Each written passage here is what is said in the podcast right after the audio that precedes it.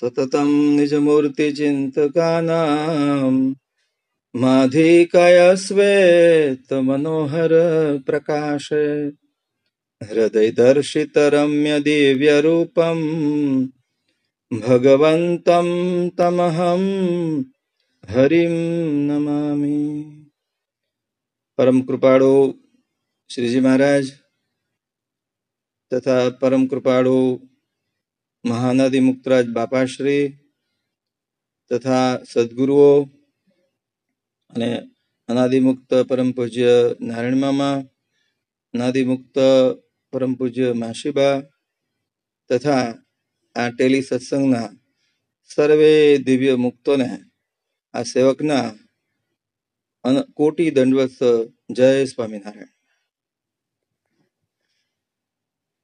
આપણે વૃંદાવન સ્વામીની વાતોનું મનન કરી અને મહાસુખ્યા બનીએ.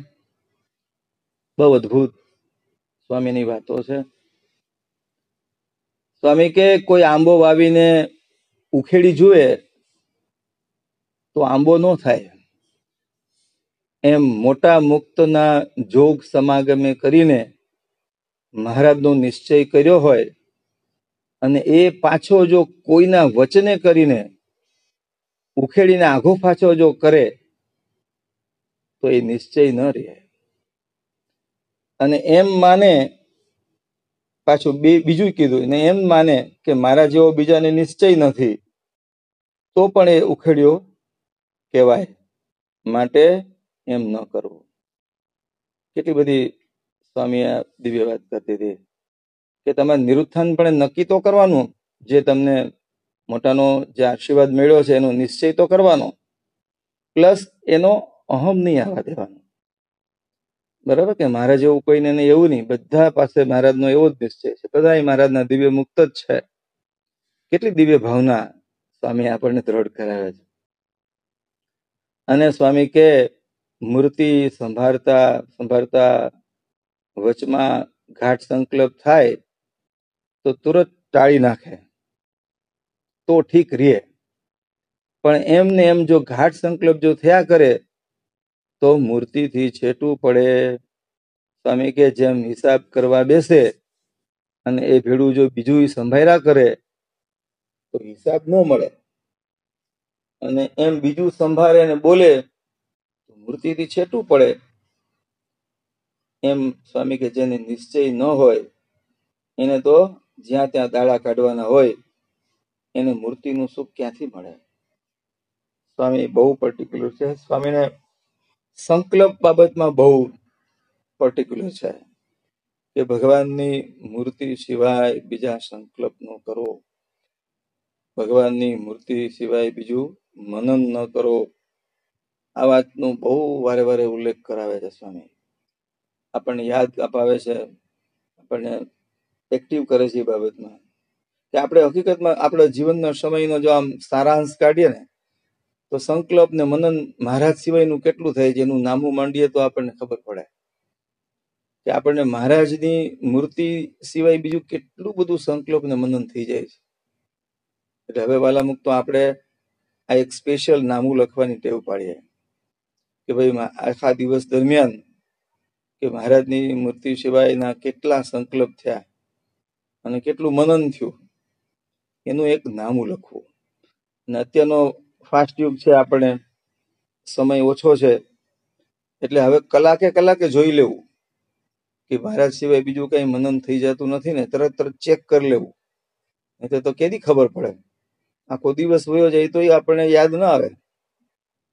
એટલે મહારાજે આપણને આવી તક આપી છે, અત્યારે તો બેસ્ટ એ તકનો આપણે પૂરેપૂરો સદુપયોગ કરીએ. વળી સ્વામી કે કે જીવને મહારાજની જે પ્રાપ્તિ થવી એ બહુ જ દુર્લભ છે.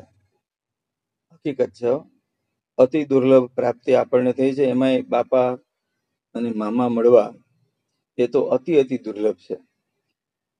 અને આવું જ્ઞાન, શુદ્ધ ઉપાસના, જ્ઞાન, ધ્યાન અને ઉપાસનાનો સુમેળ જે મોટાએ આપણને કરી દીધો છે ને, એ આપણા માટે તો એક બહુ મોટી મિલકત છે.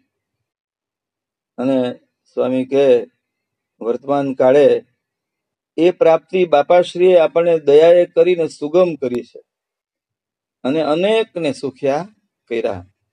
એ આપણે જોયું. અને અત્યારે તો સ્વામી કે બીજા ગમે એટલું ડાપણ કરે ને, સ્વામીજી આપણા માટે એક બેસ્ટ સંદેશો આપી દીધો છે. કે અત્યારે બીજા ગમે એટલું ડાપણ કરે અને કામ કરે, પણ બાપાશ્રીએ જે કામ કર્યા એવા કોઈથી થઈ શકે એવું નથી. કેમ કે એમણે નકરી મૂર્તિના સુખની જ વાતો કરી છે. અને પોતે તો ઐશ્વર્ય સંતાડી સંતાડીને જ વર્તતા. વિચાર કરો આપણે આપણા આખા વિશ્વની અંદર આધ્યાત્મ ક્ષેત્રમાં કેટલા બધા વિચારો છે એમાં આપણને આ વિચાર બાપા સ્વામીએ તો ભવિષ્ય ભાગી દીધું. બીજા ગમે એટલું ડાપણ કરે ને પણ આવું મૂર્તિના સુખરૂપી જે મહા સુખ એ કોઈ પીરસી શકે નહીં. એ સનાતન સત્ય છે. એનું એનું એક પ્રૂફ આપી દીધું સ્વામીએ. એટલે આપણે બહુ ફાવી ગયા છીએ. એ વસ્તુ આપણે હાથ આવી ગઈ છે. તો એને હવે એક એક સેકન્ડે માણીએ. મહારાજ ભૂલાવા ન જાય બસ. મૂર્તિમાં રહીને જ બધી ક્રિયાઓ થાય. એવો અતિ આગ્રહ રાખશું ને ત્યારે થશે. અને કલ્યાણના માર્ગમાં વાલા મુક્તો ટોટલી આપણે સેલ્ફિશ થવું પડશે. ત્યારે જ આપણે આ કલ્યાણનો માર્ગ આપણો સાર્થક થશે. બધાને જોવા બેસું કે બધાને સલાહ દેવા જશું કે બધાનું સાંભળવા જશું તો આપણે રહી જશું. એટલે આ વાતનું ખૂબ નોંધ લેવી. અને કેમ કે બાપાએ નકરી મૂર્તિના સુખો, સુખની જ વાતો કરી છે. અત્યાર સુધી જો આખા, અત્યાર સુધીમાં નકરી મૂર્તિના સુખોની વાતો કરનાર આપણને કોઈ નહીં મળે. કા તમને આલોકની વાતો એટલી બધી કરી દેશે? બરોબર? કા જ્ઞાન, વૈરાગ્યની એટલી બધી વાતો કરતી છે મૂર્તિ ઇન્વોલ્વ હોય એવી વાતો કરનારા તો આપણા બાપા ને મામા, એના સિવાય કોઈ ન મળે. અને પાછા પોતે ઐશ્વર્ય સંતાડી સંતાડીને જ વર્તતા. અને પણ જો એમનું ઐશ્વર્ય જેમ જેમ જણાયું હોત ને, તો અક્ષર પર્યંત કોઈ એમની નજરમાં આવે એવું ક્યાં હતું કે? એમ સ્વામી કે એકાંતિક તથા પરમ એકાંતિકનું પણ એવું જ. એમને તો મહારાજ અને અનાદિમુક્ત બે જ વસ્તુ હતી. તેથી એને બીજા કોઈ નજરમાં ક્યાંથી આવે? આવા આવા મોટા જાણે તો મહિમા બહુ સમજાય. જુઓ તો ખરા, જેને એક મહારાજ જ છે, બીજું કઈ છે જ નહીં. એનું જાણપણું કેટલું કહેવાય? તો મૂર્તિનું, મૂર્તિ જેટલું જ, લ્યો સ્વામી કે મૂર્તિ જેટલું જ જાણપણું કહેવાય. જો આ વિચાર તમે કરો ને, તો સ્વામી કે દીવાનું થઈ જવાય. બોલો. અવરભાવમાં આપણે દીવાના થઈ જવું જોઈએ.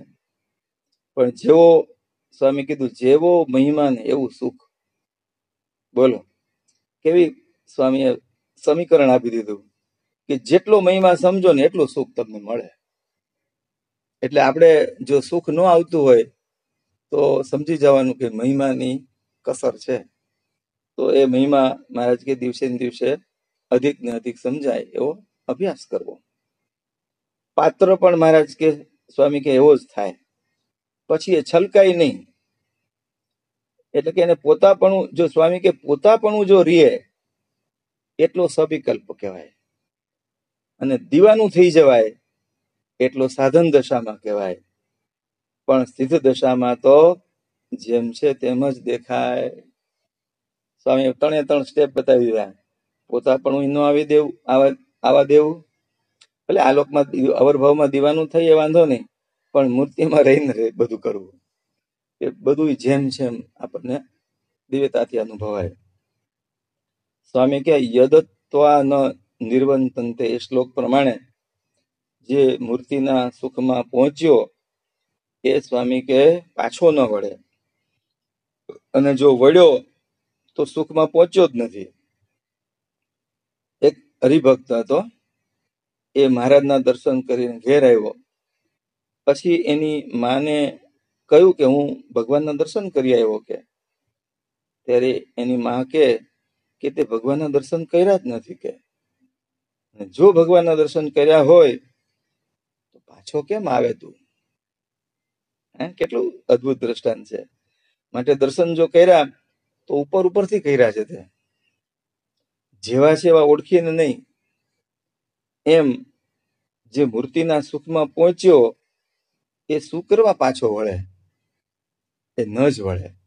કેટલું ઊંડું રહસ્ય છે આ દ્રષ્ટાંતમાં. સ્વામી આપણને કેટલું ઊંડું રહસ્ય સમજાવે છે. કે તમે જો મહારાજ બાપા અને મામાને જેમ જેમ ઓળખા હોય, તો તમને મૂર્તિ સિવાય બીજું કઈ નજરમાં આવવું જ ન જોઈએ. જો બીજું નજરમાં આવે છે, તો એનો મતલબ એમ થાય કે હજી આપણે મોટાને ઓળખવામાં કાંઈક કસર છે. તો આ કસરને આપણે દૂર કરીએ. કંઈક આવો અદ્ભુત યોગ મળવો મહાદુર્લભ છે. સ્વામી વળી સ્વામી કે આપણે તો મોટા મુખ સાથે હેત બાંધવું.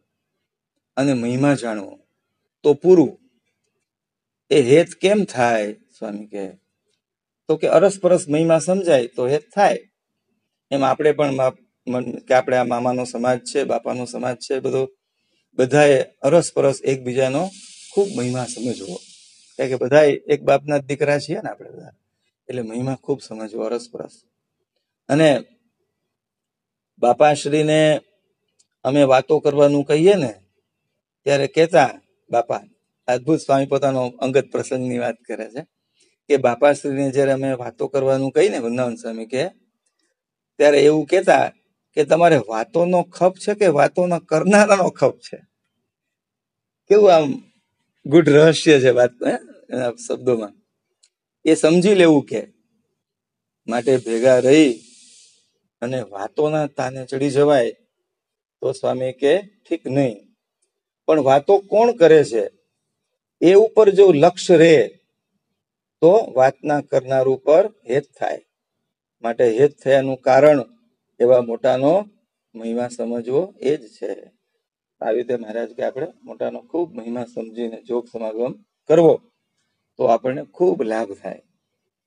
વળી સ્વામી કહે કે મહારાજનો મહિમા જાણીને સેવા કરતા તથા મહિમાની વાતો કરતા કરતા જો કાંઈ ઉપાધિ થાય તો પણ એ નિમિત્તની સારી કે. તો એ વખતે એવો પ્રસંગ બન્યો તો એની વાત કરે કારણ કે એમાં મૂર્તિ બહુ જ સાંભળે. એ વિશે વાત કરી વૃંદાવન સ્વામીએ કે બાપાશ્રી છપૈયા જન્મસ્થાનમાં શ્રી ઘનશ્યામ મહારાજની મૂર્તિ પધરાવા નિમિત્તે આવવાના હતા. એટલે કે જવાના હતા. એ વખતે અમો બાપાશ્રીને તેડવા સારું કચ્છમાં ગયા હતા. વૃંદાવન સ્વામી કહે છે? કેમ કે આગળથી હરિભક્તોને મોકલેલ જે કંકોત્રીઓમાં અનાદિ મુક્તરાજ અબજી બાપાશ્રી પણ છપૈયા શ્રી ઘનશ્યામ મહારાજની પ્રતિષ્ઠા પ્રસંગે પધારવાના છે એવું લખાવેલું હતું. તેથી ત્યાં જઈને પ્રાર્થના કરતા બાપાશ્રી અમારી સાથે અમદાવાદ પધાર્યા. ત્યાંથી બધાએ છપાયા જવાનું નક્કી કર્યું. અને એ વખતે અમદાવાદમાં સ્ટેજ ઉપાધિ થઈ. અને એટલી કે બાપાશ્રી છપૈયા મૂર્તિ પધરાવાના પ્રસંગે ન જાય, એવી ઉપાધિ થઈ ગઈ હતી. અને એ વાત જ્યારે બાપાશ્રીને જાણવામાં આવે, ત્યારે ધનજીભાઈ આગળથી સિદ્ધપુર ગયા હતા, એને તાર કરીને પાછા આવવાનું જણાવ્યું. અને વળી પોતાની મેળે જ બીજો તાર કરાયો, કે ભાઈ અમારા બીજા ખબર મળે, ત્યાં સુધી તમો ત્યાં ને ત્યાં જ રહેજો. પછી રાત્રે નક્કી કરી બીજે દિવસે સૌ છપાયા જવા નીકળ્યા. અને ધનજીભાઈ ને પણ એ ખબર આપ્યા આ વખતે છપૈયા જવા દેવામાં જે રાજી નહોતા, એ પણ પાછા સાથે ચાલ્યા. એ સૌ સાથે અમે છપૈયા પહોંચ્યા, સ્વામી કહે છે. પછી ત્યાં ઘનશ્યામ મહારાજની પ્રતિષ્ઠા ખૂબ ધામધૂમથી થઈ. હજારો રૂપિયાની સેવાઓ પણ થઈ. ત્યારે એના એ જ કહેવા લાગ્યા જે ના પાડતા થઈ જ.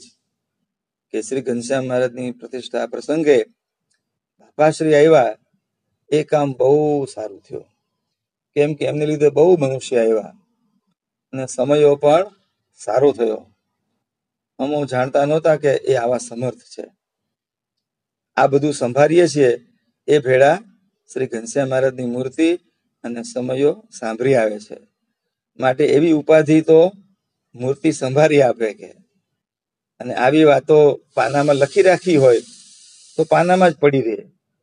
મોઢે કરો તો મોઢે થાય. પણ મૂર્તિ તો છેટી ને છેટી જ રહે. માટે મૂર્તિ ઢુકડી રહે એમ કરવું. રહસ્ય તો આવી જ જાય સ્વામીની વાતમાં. મૂર્તિ મૂકીને કાંઈ કરવું નહીં.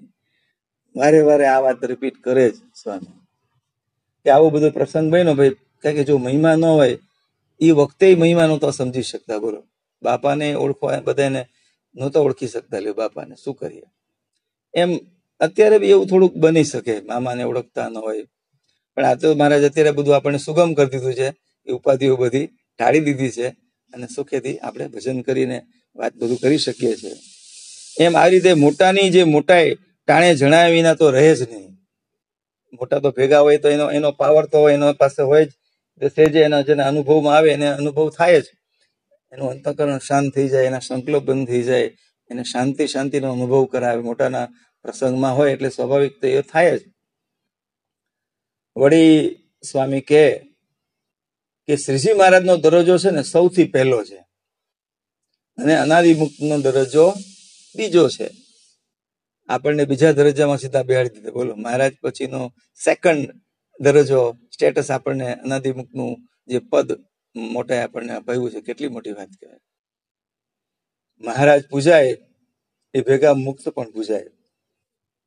જો આ દરજ્જાની ખબર રાખે, તો એમની પાસે કોઈને માન ન રહે. કારણ કે સર્વે મહારાજને લઈને છે. તેથી બધી પૂજા, પ્રતિષ્ઠા, સત્કાર, સન્માન એ બધું મહારાજને જ થાય છે. એમ જાણે તો મોટપ જણાય. પછી એમની પાસે પોતાના ડાપણનો સંકલ્પ કેમ રહે ન જ રહે બાપાશ્રી કહેતા કે જેને લાખો માણસો માનતા હોય તો જાણવું કે જરૂર મોટા હશે. એટલા માણસો માને અને જેમ જેમ સ્થિતિ રીએ તો મહારાજ પૂજાય છે એમ જાણવું.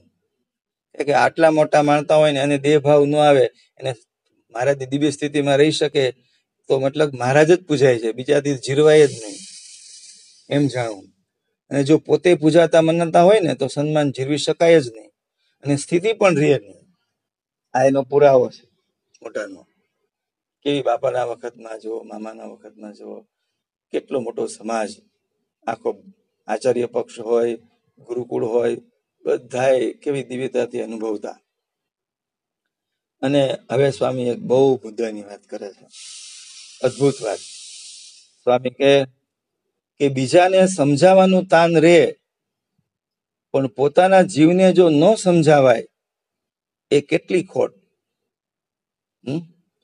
ગુણાત સ્વામીની વાતમાં પણ આવી જ એક વાત આવે છે, કે જેવો બીજાને સમજાવવાનો આગ્રહ છે, એવો પોતાને સમજવાનો હોય અને જેવો બીજાનો દોષ જોવાનો આગ્રહ છે એવો પોતાનો દોષ ટાળવાનો આગ્રહ હોય, તો કસર રહે જ નહીં. બરાબર છે?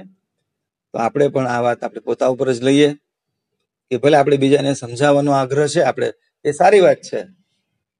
પણ જો પોતાને સમજાવી ન શકીએ તો, આપણે દેહભાવ રહી જાય તો, બરોબર? તો કેટલી ખોટ આવે. બાપાના બાપાની વાતમાં પણ એક વાત આવે છે, કે ભાઈ એ ગરીબ ભક્ત હતા બીજાને કથા વાર્તા કરીને બીજાને ધામમાં મોકલી દીધા અને પોતાને ત્રણ ચાર જન્મ લેવા પડ્યા. એવું ન કરવું. આપણે બધાએ પોતપોતાનું વિચારવું કે આપણે પેલા પોતાને સમજાવવું પછી ઘરમાં ને પછી બહાર. તો મોટા બહુ રાજી થાય.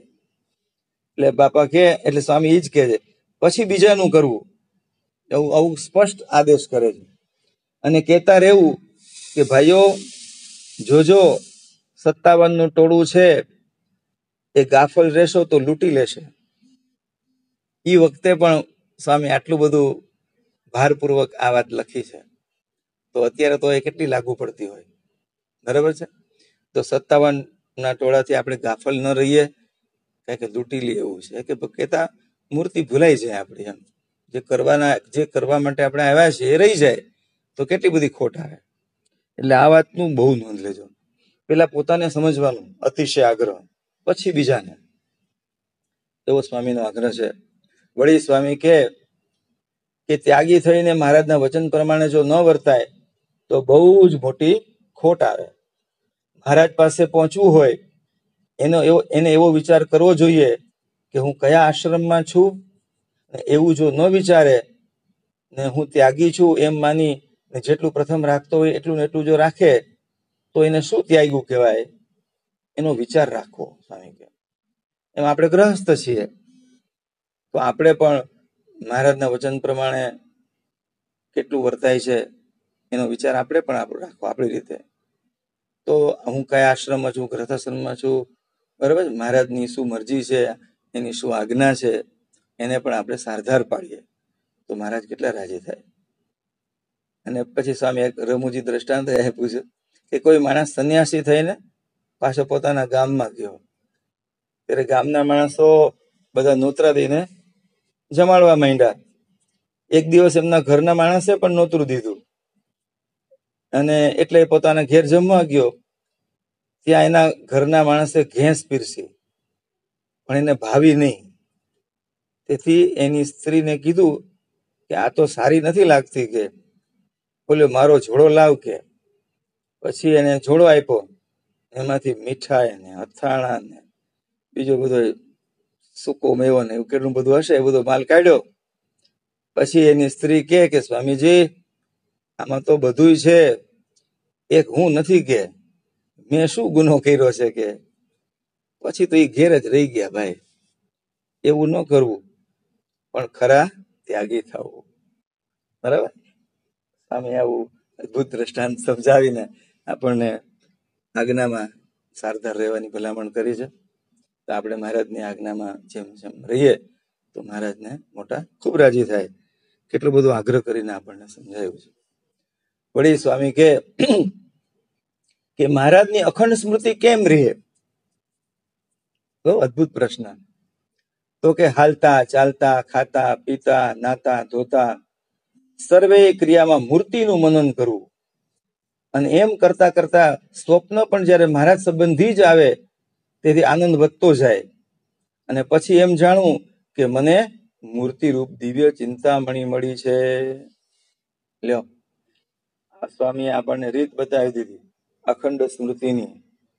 તો કે દરેક ક્રિયામાં, આપણી દરેક ક્રિયામાં મૂર્તિનું મનન થવું જોઈએ વાલા મુક્તો આની બહુ જ આપણે આ બાબતમાં એલર્ટ રહેવું જાગૃત રહેવું. મૂર્તિ ભૂલાય નહીં એવા ઉપાય મેળવ્યો. મામાનો પણ આ જ આગ્રહ. દરેક ક્રિયા તમે જુઓ મામાની. અર્ધ નેત્ર ખુલેલા હોય ને મૂર્તિમાં રહીને જ બધી ક્રિયાઓ કરતા. એમની આપણે આમ સ્મૃતિ કરીએ તો એમ તમે જોતા હોય તો આમ નીચી આંખ દ્રષ્ટિ કરીને જોતા હોય. વાત કરતા હોય તો એકદમ વાત્સલ્યતાથી, દિવ્ય ભાવથી જ જીવતા અખંડ. એમાં આપણે પણ આ રીતે જ આપણે ટેવ પાડવાની છે. એટલે આનંદ વધતો જાય. અને સ્વપ્ન મહારાજ સંબંધી જ આવવું જોઈએ. કારણ કે જીવ સુધી વાત પહોંચે ને, ત્રણેય અવસ્થામાં ત્યારે સ્વપ્નમાં એ દેખાય. ત્યાં સુધી સ્વપ્નમાં મહારાજ ન દેખાય. તમે સતત મનન ચિંતન કરો ને, ત્યારે જ એના દર્શન થાય મહારાજના. અને સ્વામી કે, આમાં જ આ ચિંતામણી મળી છે ને, એમાં જ બહુ સુખ છે. અને બીજે તો બધે દુઃખ ડોકા કાઢી રહ્યા છે. આવી સમજણ દ્રઢ થાય. સ્વામી કે, તો અખંડ સ્મૃતિ રે બીજે દુઃખ ડોકા કાઢી રહ્યું છે, એ પણ આપણને સમજાઈ જવું છે. એ બી સમજણ દ્રઢ કરવાની છે. દોષનું મનન કરવાનું છે, જ્યાં દોષ છે ત્યાં.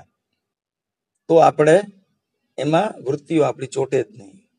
એટલે મોટા પુરુષોએ આપણને સમજણ કેવી દ્રઢ કરાવે છે? બાપાશ્રી એ અનેકને મૂર્તિના સુખમાં મેળવાની દયા કરી, એ બહુ મોટું કામ કર્યું. પોતે સત્ય સંકલ્પ હતા.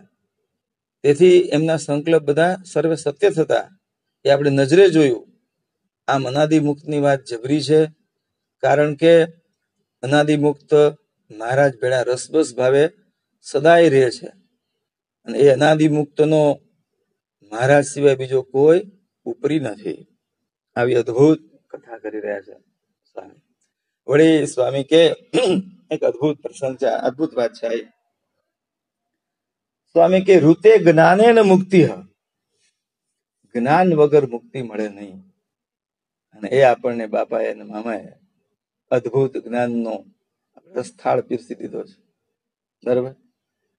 એટલે સ્વામી કે, એ શ્લોકની કીધું છે એમ પ્રમાણે જ્ઞાનનું મુખ્ય કામ પડે એમ છે.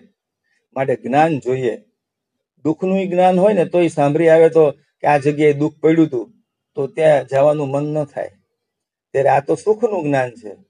એ તો કેમ ભૂલાય? હે? ન જ ભૂલાય. હવે એ સુખ કેમ સંભાળવું? તો કે મહારાજ તથા મોટા મુક્ત અહીં જમતા, પ્રસાદી દેતા, મળતા, એ બધું સુખ જાણીને સંભાળવું. અને એનું જાણપણું રાખવું. કેટલા શરીર સારું રાખવા ખાધા પીધામાં કેવો ખટકો રાખે છે? કે કાચું હશે તો મને નહીં પચે. એ વિચારે હળવે હળવે ચાવીને ખાય છે. એમ સુખ લેવામાં પણ બહુ જાણપણું રાખવું જોઈએ. કેટલાક તો મોટાને માથે બધું નાખી દે છે કે આપણું પૂરું કરશે કે.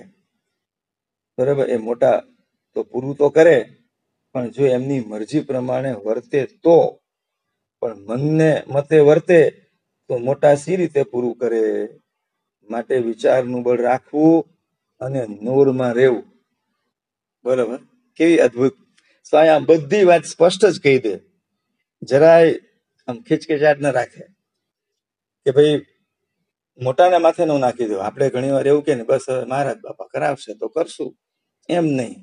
આપણે તો એ મનન અને નિધિદાસ રૂપી પુરુષ પ્રયત્ન તો આપણે જ કરવો પડે ને એ થોડા મોટા કરાવે. એ બધું મોટા પણ નાખીએ તો કેવી રીતે મૂર્તિ સિદ્ધ થાય? તમને જ્ઞાન આપ્યું, તમને સમજણ આપી, તમને લટક આપી દીધી, તમને રેડીમેડ બધી ટિપ્સ આપી દીધી. પછી મનન નિધિદાસ તો આપણે જ કરવું પડે ને. એ મોટા થોડા કરી દે. આટલી બધી આળસ નહીં રાખવાની. બરાબર? તો મોટા રાજી કેમ થાય? એટલે મહારાજ કે વિચારનું બળ રાખવું અને નોરમાં રહેવું. બરાબર? એ બહુ મર્મમાં શબ્દ વાપરો છે. સ્વામી કે સત્સંગમાં એવું કહેવાય છે કે સિદ્ધાંત હાથ રાખવો. તો કાંઈ વાંધો રહે નહીં. તો સિદ્ધાંત શું? તો કે મહારાજ અને મુક્ત, આપણે બે જ સિદ્ધાંત. આ બે જો સાથે હોય, તો કામ થઈ જાય, કાંઈ બાકી ન રહે. સમજનારને એમ જણાય કે મહારાજ બોલે છે, વાતો કરે છે, અને મુક્ત તો મૂર્તિમાં જ રહે છે. એમ સર્વે ક્રિયામાં મહારાજ દેખાય, તો સંપૂર્ણ સુખ આવે કેટલું અદભુત વર્ણન છે સ્વામી સિદ્ધાંત રાખો હાથ. મોટા મોટો સિદ્ધાંત કે મહારાજ અને મુક્ત. આ બે ને તો અખંડ ભેળા જ રાખવાના. જેથી કરીને કોઈ પ્રશ્ન જ ન આવે. એક સોમચંદ બાપાનો અદ્ભુત સૂત્ર છે. સોમચંદ બાપા એવું કહેતા કે મહારાજ અને મોટા સદાય ભેળા છે માનવું અને વળી બીજું કહેતા કે ધણી રાખે એમ રહેવું. વળી એમ કહેતા કે સદાય આનંદ વર્તે એમ કરવું. મૂર્તિનો આનંદ વર્તે ને એમ કરવું. વળી ચોથું એમ કહેતા કે આ લોકનો ફેર ચડી ન જાય એનું ખાસ જાળવવું. બહુ મોટી વાત છે. અને વળી સ્વામી પાંચમું કહેતા કે અનાદિ મુક્તને ઘટિત સ્વભાવ રાખવા. અને છેલ્લે એમ કહેતા કે પ્રસન્ન પ્રસન્ન રહેવું. આટલું જો કરીએ ને, તો મોટાનો અઢળક રાજીપો કમાઈ લે. અને મહાસુખ્યા થઈ જવાય. એટલે મહારાજ અને મોટાને આપણે જે અદ્ભુત આપણને આ સુખ આપ્યું છે, એને આપણે જીવમાં ઉતારીએ. આ જ્ઞાન, ઋતે જ્ઞાન અને મુક્તિ, આવું જ્ઞાન જે આપ્યું છે, અનુભવ જ્ઞાન આપણને મળ્યું છે. તો એનું આપણે ખૂબ મનન કરી અને આપણે જીવનમાં આત્મસાત કરીએ. તો મહારાજ, બાપા, મામા, માસી બધાને પ્રાર્થના કરીએ કે આવો અદ્ભુત યોગ જ્યારે આપણને મળ્યો છે, ત્યારે અમને બધાને છતે દેહ પાત્ર કરી અને તમારી મૂર્તિના સુખે સુખિયા કરો. સર્વેને એવી અમારી ખૂબ ખૂબ પ્રાર્થના છે. રાજી રહેજો બધાય, આશીર્વાદ દેજો અને મૂર્તિમાં રહેજો. જય સ્વામિનારાયણ.